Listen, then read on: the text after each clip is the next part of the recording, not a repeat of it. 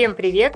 С вами очередной выпуск подкаста «Малыш и движ». И сегодня у нас очень интересная тема. Мы будем говорить о моторном антогенезе. Это термин, который еще не очень широко распространен, но на самом деле имеет большое значение для двигательного развития, в нашем случае малыша. Мы же с вами здесь говорим про в основном детей до года. И сегодня мы будем разбираться, что же такое моторный антогенез с Марией Гербутовой. Это врач детский реабилитолог, врач лечебной физкультуры. В общем, я сейчас попрошу Машу представиться и рассказать, где она училась и почему мы будем именно с ней говорить про моторный антогенез. Маша, тебе слово. Добрый день, Татьяна. Добрый день, уважаемые слушатели. Спасибо, что пригласили. Меня зовут Мария. Я закончила второй медицинский университет имени Пирогова, педиатрический факультет. И затем я окончила ординатуру по специальности лечебная физкультура. То есть я являюсь врачом-реабилитологом, врачом ЛФК и занимаюсь детской реабилитацией детей. Помимо того, что я занимаюсь детьми с неврологическими ортопедическими проблемами, я, конечно, также консультирую детей грудных, грудного возраста и определяю есть ли у них нарушения в двигательном развитии или нет. И стараюсь, конечно, по возможности подтвердить здоровое физиологическое развитие или обратить внимание, если имеются функциональные нарушения. О них мы еще тоже поговорим. Э, мне посчастливилось пройти также обучение в Германии по таким методикам, как войтотерапия. И здесь важно отметить, что э, профессор Вацлав Войта, в честь э, кого и названа, собственно, методика, он очень подробно изучал моторный антогенез, и он один из первых, кто очень подробно его описал и очень четко его смог описать. И мне посчастливилось это обучение закончить и дальше продолжать детально самой разбираться в этой очень интересной теме. Также я закончила обучение у Барбары Цукунд-Хубер, которая является специалистом по мануальной коррекции стоп у детишек, и у нее есть э, своя очень классная функциональная диагностика ног и стоп у детей, которая позволяет также также определить, нормально ли развиваются ножки, особенно детей до года, или уже имеются какие-то отклонения, которые требуют коррекции. Маша, можно я сначала спрошу, что же такое вообще моторный антогенез? Моторный антогенез – это двигательное развитие, которое представляет собой генетически заложенную двигательную программу в мозге. То есть это означает, что каждый ребенок уже рождается в своей головушке в мозге с данной программой. И она активируется спонтанно с момента рождения и реализуется также благодаря дополнительным факторам, это, во-первых, мотивация, любопытство, интерес к жизни самого ребенка, а также, конечно, окружающая социальная среда. И моторный антогенез представляет собой позы, которые бывают промежуточными и окончательными позами. И в рамках этих поз есть двигательные рисунки, которые четко описаны и являются очень классным ориентиром, чтобы понимать как раз и разграничивать, что есть норма, а что нет. И моторный антогенез, он характеризуется, конечно, коридорами временными, то есть это тот э, коридор, когда ребенок может достичь тот или иной навык. И существуют верхние границы нормы, которые соответствуют тому, что 90% детей в состоянии самостоятельно освоить тот или иной навык, будь то ползание, сидение или вставание у опоры или самостоятельная ходьба. Ну, то есть я сейчас, наверное, вот немножко перефразирую, то есть моторный антогенез – это последовательность моторного развития развития, да? Да. Вот, допустим, от рождения, по сути, до старости, да, наверное, э, в принципе, да, антогенез у человека как таковой существует. А мы сейчас рассматриваем в рамках первого года жизни, как развивается моторно, да, двигательный ребенок с первого месяца, да, с рождения и, ну, примерно до 12 месяцев. Да, здесь можно еще сказать вот верхнюю границу нормы сразу обозначить. Вот мы же все-таки рассматриваем первый год жизни до момента, когда ребенок самостоятельно свободно пошел, то есть не держать держать за ручки взрослого, смог сам пойти сделать первые шаги вперед без опоры. То есть верхняя граница нормы считается полтора года. То есть вот тогда правильно будет нам сказать, даже точнее будет сказать, от нуля до полутора лет. До 18 месяцев. Да, Насколько я знаю, вот удивительно то, что за развитием, а, за моторным развитием детей наблюдал не только Войта, да? Верно. И еще и венгерский доктор, педиатр Эмма Пиклер. Да, все верно. И она написала книжку «Дайте ребенку время». мне кажется, название уже говорит само за себя. И интересным является то, что, в общем-то, они полностью совпали. Свойты, они изучали моторный антогенез отдельно друг от друга, но при этом читают и понимают, что они, в общем-то, говорят об одном и том же и обозначают те же временные коридоры, они достаточно вот широкие, вот эти верхние границы нормы, и немножечко в каких-то отдельных деталях дополняют друг друга. То есть то, может быть, где Войта не так подробно рассказал, то рассказал Эми Пиклер. И наоборот. То есть они действительно вот классно дополняют друг друга. Эми Пиклер была врачом-педиатром в Венгрии в послевоенной и работала в детском доме, где было много детей-сирот грудного возраста, и она наблюдала внимательно за их развитием. И вот она описывала развитие этих малышей, фиксировала, да, в каком возрасте дети начинают ползать, садиться, вставать на ножки, сначала с опоры, потом без опоры. А, а Вацлав Войта свои исследования где проводил? А он проводил их, он вообще изначально из Чехии, он уже такой был состоятельный врач-невролог и проводил много различных научных исследований, и затем он переехал в Германию и в Мюнхене совместно с педиатром Хельбрюге, который тогда заведовал институтом и больницей педиатрического отделения. Там как раз они проводили различные научные работы и в том числе исследовали моторный антогенез. И тоже они независимо друг от друга, и Войта, и Пиклер, они примерно в те же коридоры, получается, дети укладывались, да, что наблюдаемые Войтой, что и наблюдаемые Пиклер. Грубо говоря, если там сидение осваивают дети с 6 до 10 месяцев, да, вот такой коридор, примерно примерно. Да. Там, допустим, ползание там осваивают по-пластунски, там, ну, допустим, примерно с пяти там или там, и ближе там к восьми месяцам все дети начинают ползать по-пластунски. Да, даже коридор э, у, у Пиклер, по-моему, шире до 9 месяцев. То есть они вот где-то чуть-чуть прям на месяц отличаются, но это даже наоборот, скорее больше должно успокаивать, что чем шире коридор, тем многие родители могут свободно вздохнуть, что нет э, повода торопить ребенка. Да, нет повода торопить ребенка ребенка, и ребенок развивается согласно своему генетически заложенному плану, который у каждого, напомню, индивидуальный. И поэтому, ну, нет никакого, я не знаю, смысла сравнивать своего ребенка с ребенком соседки. Да. Только с ним самим, да, в более Конечно. ранний период развития. Вот это очень важно, потому что многие родители, ну, из-за этого очень переживают, что соседкин вот уже в годик бегает, а мой еще там в годик только у опоры начинает вставать. Это, ну, я так понимаю, что не нужно нужно из-за этого паниковать. У каждого ребенка свой генетически заложенный путь развития. И что же с моторным антогенезом? Когда нужно начинать беспокоиться? То есть широкие достаточно границы, а когда нужно начинать беспокоиться? Здесь важно отметить, что у ребенка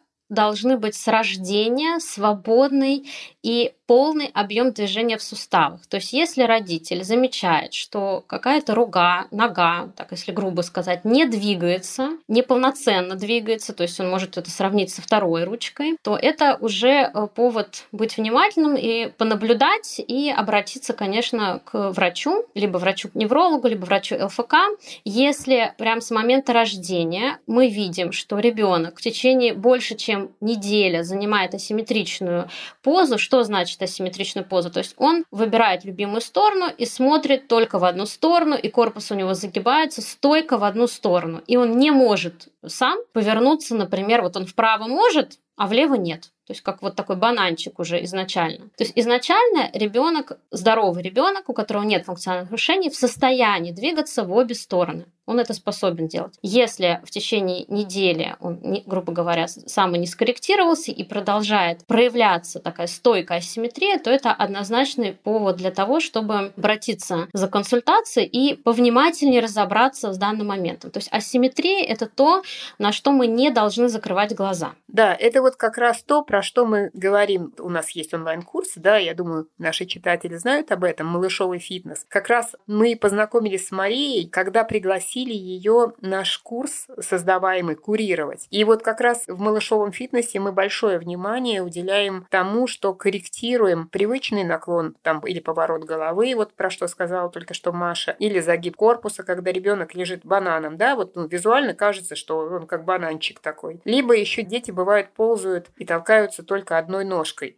Ну, это может быть, вот знаете, первую неделю можно на это посмотреть. А потом, если это прям вот навязчиво продолжается, уже желательно подключаться родителям, потому что амплитуда да, движения, вот как раз про что Маша сказала, не одинаковая, соответственно, по-разному да, работают мышцы. К чему это ведет? Да, в каждом случае надо, конечно, разбираться. Бывают действительно единичные случаи, когда асимметрия, ну, прям вот совсем незначительная, и в целом, в остальном, например, ребенок себя прекрасно симметрично ведет, тогда это не будет поводом для беспокойства, если мы прицельно рассматриваем качество всех движений ребенка, которыми он владеет. Если все-таки мы отмечаем, что есть стойкое проявление асимметрии, то, конечно, это где-то ребенок может попытаться сам это скомпенсировать, но, к сожалению, во взрослом возрасте это может проявляться различными функциональными нарушениями, нарушениями осанки, быстрой утомляемости ребенка. Если он начал заниматься спортивной секцией, то у него могут появляться даже болевые синдромы. И если начинать раскручивать весь этот клубок, то нередко мы, к сожалению, выходим на то, что было вот в младенческом возрасте.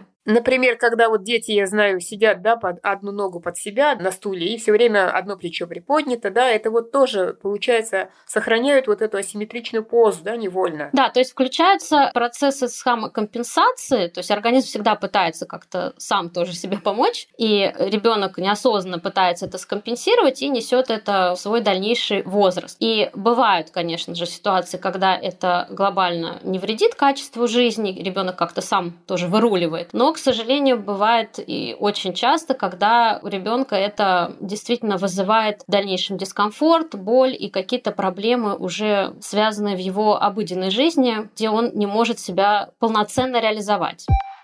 В общем, в первый год проще это все корректировать, да, вот просто предупредить. Если вовремя помочь ребенку включить, как мы говорим, вот эту, допустим, раненую ногу, да, или проверить и видите, что рука одна движется с меньшей амплитудой, чем другая, то либо мы обращаемся к врачу лечебной физкультуры, да, правильно, Маша? Да, он оценивает, собственно говоря, сначала оценивает количественно, что ребенок в данном возрасте позы уже может показать самостоятельно, что он умеет, как он двигается. Дальше мы оцениваем качество двигательных рисунков, то есть, по сути, биомеханику движений, то есть, как он двигает ручкой, ножкой, что при этом делает голова, корпус, ноги, стопы и так далее. В каком качестве, что он нам показывает. Мы это все оцениваем в совокупности и дальше, естественно, уже выносим заключение. Смотрим, естественно, делаем неврологическую оценку, нет ли каких-то неврологических проявлений, то есть мы обязаны это тоже исключить. Если у нас есть какие-то сомнения, то мы можем отправить к неврологу, ну, в каких-то таких вот э, ситуациях, где не дай бог, проглядели. И ортопедически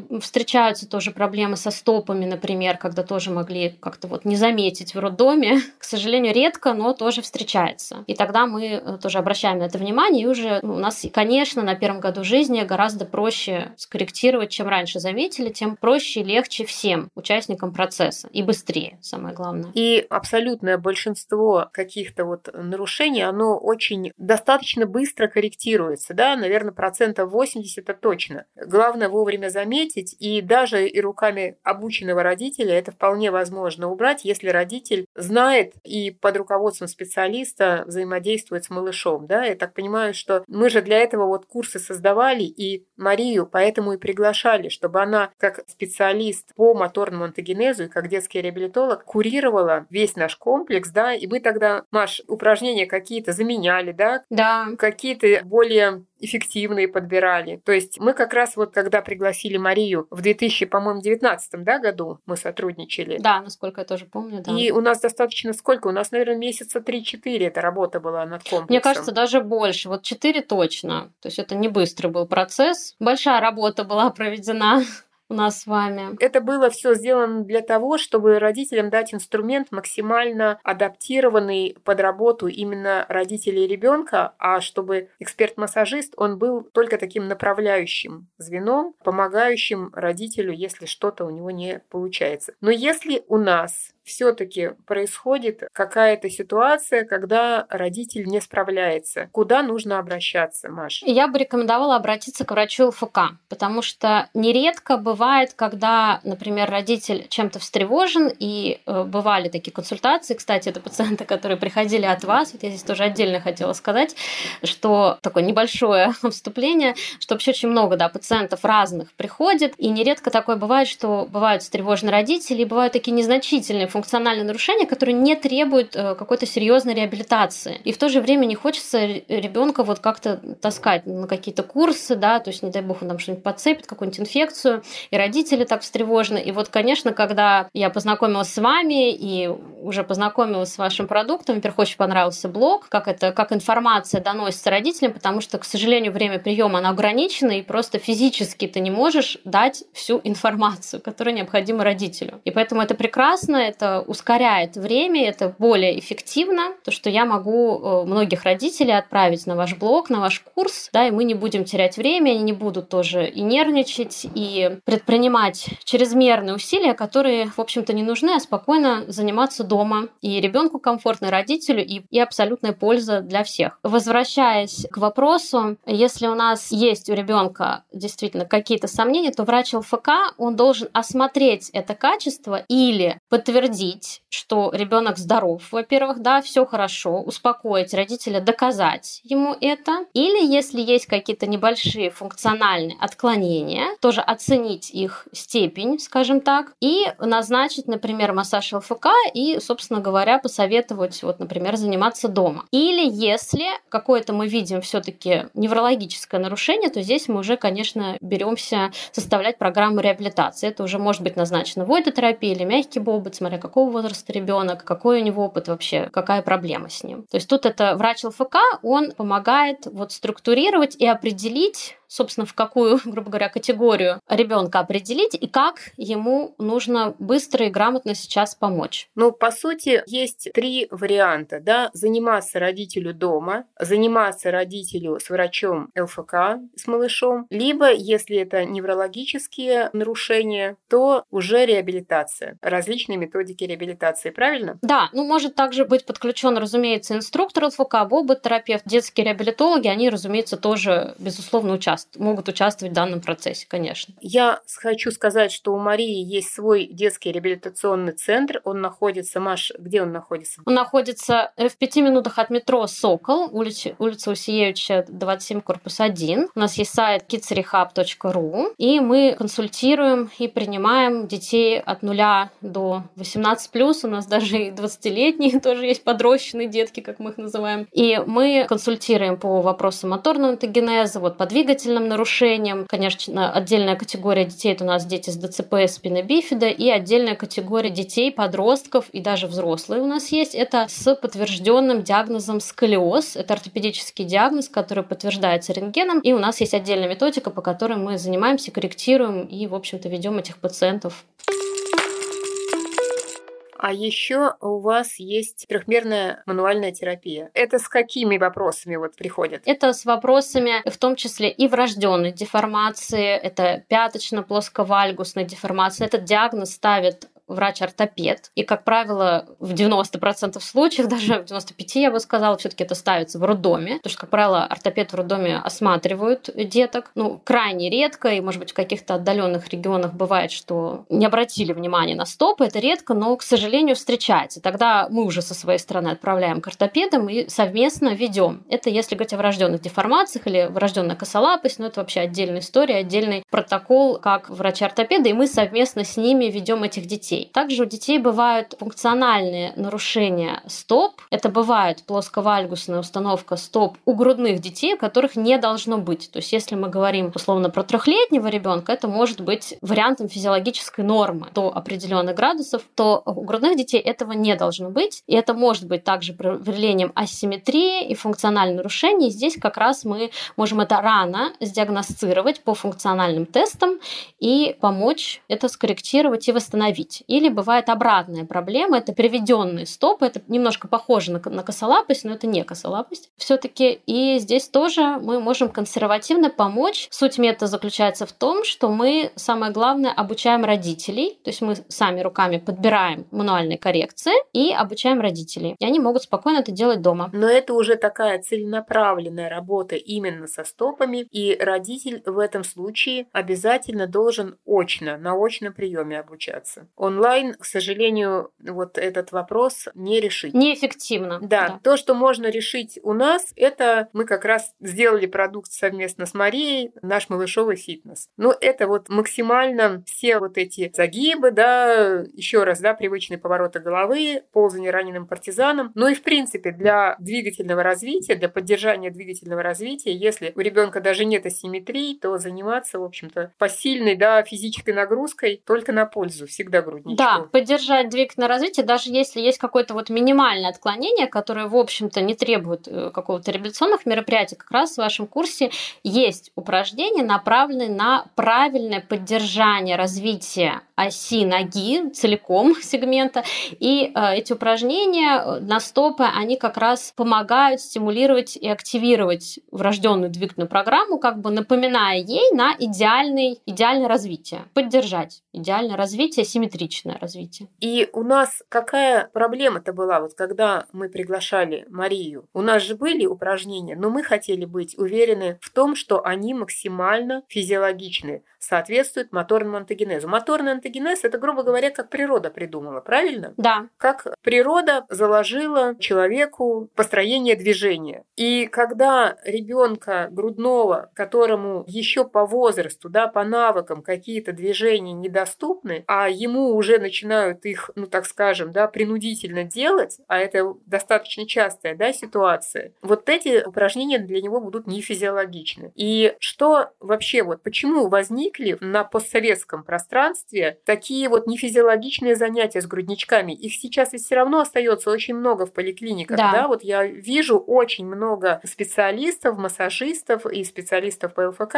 с грудными детьми не очень корректно работают. Есть такое? Да, и э, вы знаете, я сначала давным-давно тоже не могла понять, почему вообще это происходит. И сейчас я могу дать четкий ответ на данный вопрос. Раньше не было в России знаний моторного антогенеза. То есть это вот только, да, сейчас последние годы так активно развивается, да, распространяется. И недооценивалось, не понимали, что есть вообще кардинальная разница между двигательным развитием ребенка первого года жизни, ну или полутора лет, как мы уже сказали, и ребенка трех-четырех лет, ну и так далее, школьного возраста, а уж подростка, а между младенцем и взрослым просто пропасть в плане двигательного развития и биомеханики движений. То есть это абсолютно кардинально разные вещи. И, к сожалению, этих знаний просто их не было, и поэтому считалось, что, в общем-то, то, что делает взрослый или подросток, то, какое ЛФК, например, можно поделать в качестве такой гимнастики, оздоровления, то можно спокойно приложить на грудного ребенка. И также хотелось, видимо, как-то разнообразить досуг, как мне кажется, и начали применяться какие-то акробатические элементы грудным детям, непонятно зачем. И это, конечно, небезопасно и может быть э, травматично для грудных детей, то есть все-таки моторный аутогенез – это гарантия безопасности для ребенка. Упражнения в соответствии с моторным антогенезом, да, то есть те,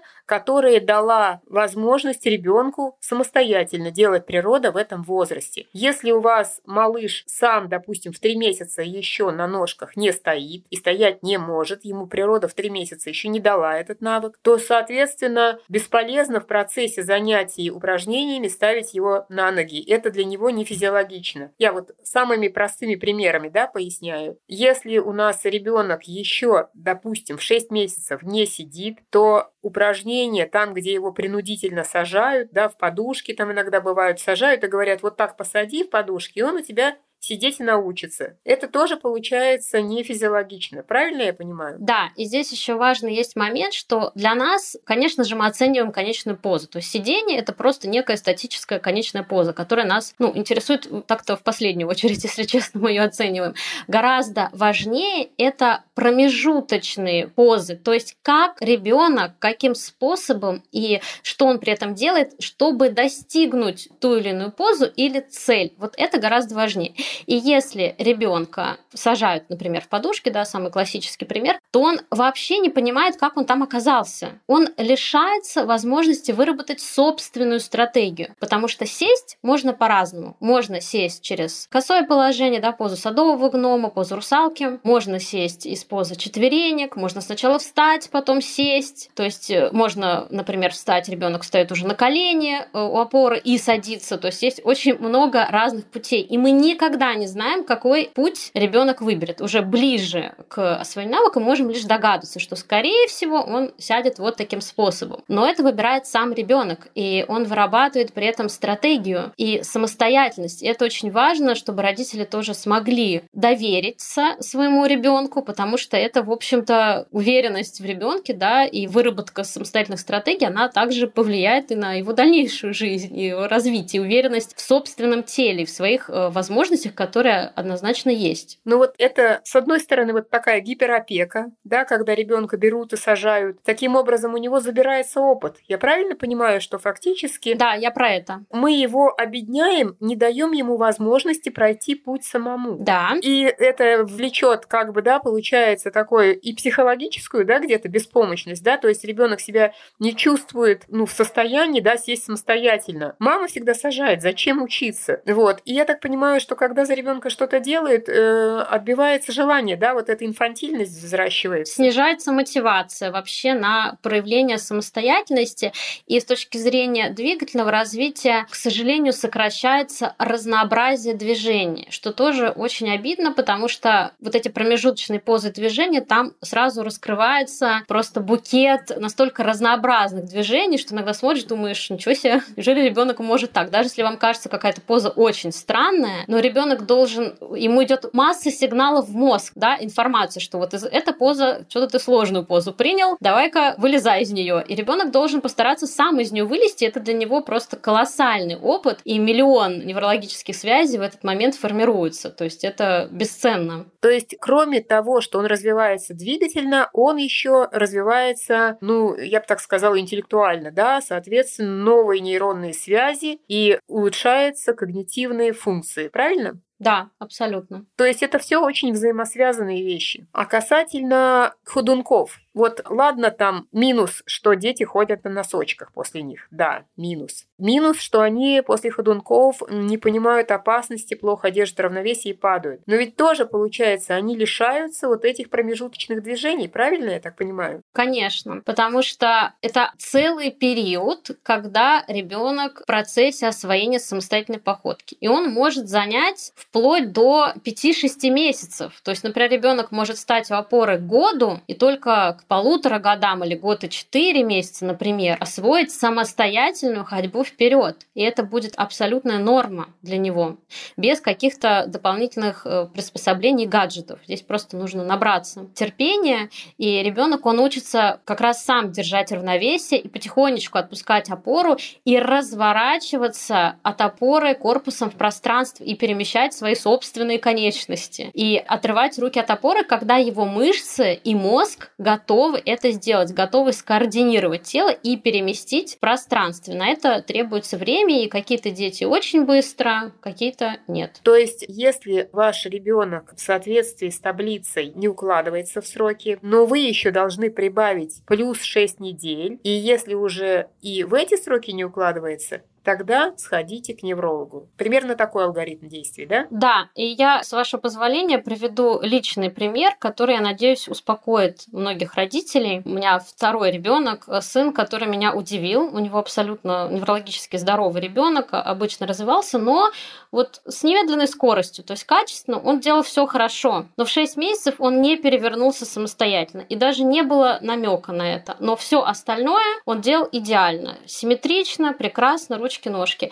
И он перевернулся сам к началу восьмого месяца. Но в данном случае, так как все остальные двигательные рисунки были у него проявлены качественно, возможно, у него не хватало где-то мотивации, или он просто такой вот ребенок, который не торопился. Поэтому даже такое бывает. И это не криминально. Как в анекдоте, да? А что ж ты раньше не попросил соли, да? Когда там спустя 30 лет жизни первый раз ребенок заговорил, да? Мама говорит, что ж ты раньше не попросил суп посолить? Солить. Он говорит, так все соленое было, зачем, мама? Может быть, его ну, и да. так все устраивало, да, и зачем переворачиваться?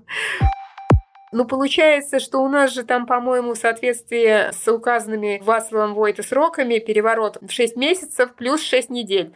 То есть до семи с половиной месяцев он успел у вас. Да, да. Ну, у начала восьмого месяца, но с учетом того, что он уже начал семь с половиной месяцев делать попытки, я уже не волновался, понимала, ну сейчас, ну сейчас уже ребенок сделает, все, уже практически справился. То есть, если вы видите, что ребенок начал делать сам навык, но даже если вот вы на границе этого срока, но он уже начал заносить руку, ногу, и уже вот, вот он уже кряхтит и пытается, значит, скоро он этот навык качественно отработает, и сейчас он со скоростью света переворачивается. Другое дело, что если вы очень переживаете, то вам абсолютно точно стоит таблицу иметь под рукой и знать вот эти сроки. У нас а, в нашем профиле, в нашем аккаунте а, есть эта таблица, вы можете написать в директ, и вам ее либо пришлют на почту, либо вы можете ее скачать самостоятельно по ссылке в шапке нашего профиля. Но ее мамы распечатывают, вешают на холодильник и спокойно наблюдают за развитием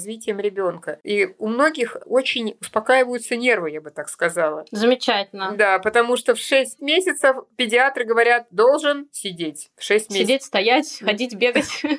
Ну, вообще, мы проводили опрос в аккаунте, во сколько сел самостоятельно, без поддержки и опоры ваш ребенок. Вот большинство детей садятся в 7-8 месяцев, не в 6, даже не в 6. И эта норма 7-8 месяцев, это большинство, вот знаете, абсолютное большинство садятся в эти сроки. Но некоторые и в 9, и в 10, и до 10 месяцев ждать сидения, это нормально. Ну вот если уже после 10, то да. там... У меня оба ребенка сели э, в 9,5-10 месяцев самостоятельно, оба. Так что это нормально. Если бы Маша не была узким специалистом в этой области, наверное, извелась бы вся. Разумеется. То есть, конечно, вот вся та информация, которая есть, она как раз направлена на то, чтобы успокоить маму. И в тех случаях, когда мама волнуется, есть возможности и обратиться к врачу, да, успокоиться, и есть возможность сейчас столько разных вариантов, и спокойно дома поделать курс, чтобы поддержать двигательное развитие, не сделать вместо ребенка, а поддержать и тоже быть спокойным в процессе того, когда ты делаешь полезное с ребенком времяпрепровождение и формируешь здоровую привычку. Да, я хотела сказать, что вот это вот очень важная тема, да, мы никого никуда не гоним, мы не стимулируем изо всех сил, чтобы вот он меня быстрее сел. Некоторые мамы хотят, хочу, чтобы быстрее сел. А зачем? А зачем? У него идет свой путь, а он проходит свой путь. У него вот для этого есть первые полтора года жизни. Ну так дайте ему возможность а, самому себя, да, свое тело почувствовать и самому все пройти этапы. И если вам уже очень хочется поддержать, то поддерживайте грамотно